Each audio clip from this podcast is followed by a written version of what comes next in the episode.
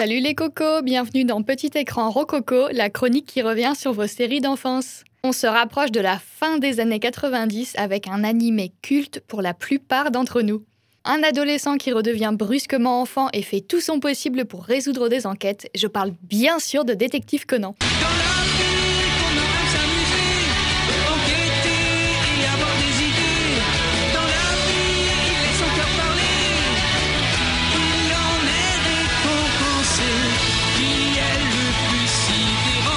Adaptation des mangas de Gosho Aoyama sorti pour la première fois en 1994, la série animée débarque au Japon en 1996 et en 2004 en France. À ce jour, 989 épisodes sont sortis et il n'y a toujours pas de fin. En effet, les ouvrages ne sont pas encore achevés et au vu de la popularité de Détective Conan, il faut croire que l'auteur n'est pas prêt de s'arrêter là. Il est aussi le deuxième dessinateur de manga le mieux payé au Japon et en 2012, la série se classait même 17e meilleure vente dans l'industrie du divertissement. Au niveau international, elle continue de se hisser à la 8e place des bandes dessinées les plus vendues au monde, devant les aventures de Tintin, mais derrière les mastodontes One Piece, Lucky Luke ou encore Naruto.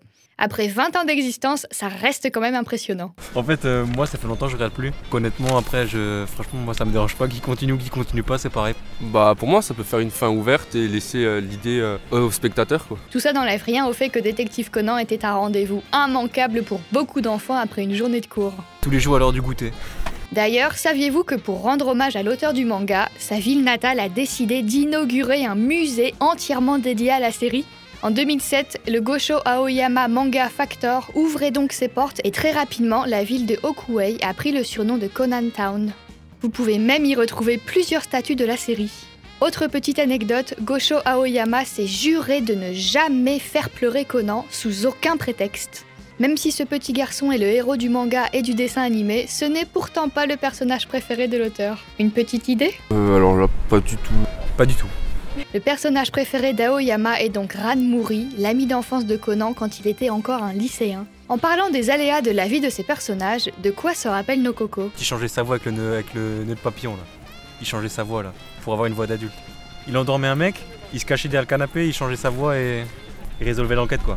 Ouais, je, sais pas, mais je te crois si tu me dis. hein, moi. Moi, je me rappelle juste qu'il était, il était grand, il, était âgé. adulte à la base et Il après, était adulte, ouais, et puis là, il euh, est devenu enfant, je sais plus, je sais pas, après, la, empoisonné la ou un suite, truc, je sais pas. plus. euh, Après, je sais plus, franchement, je sais pas. Enfin, grâce à la renommée de la série au Japon, Conan a plusieurs fois été utilisé pour encourager les gens à respecter la loi, un peu comme avec l'animé Olive et Tom, utilisé comme symbole du soft power dans la politique étrangère du pays.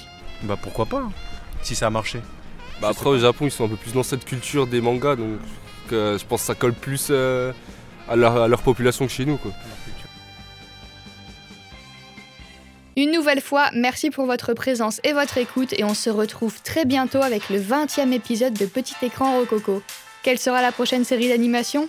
Comptez sur moi pour garder la surprise jusqu'au bout. A plus tard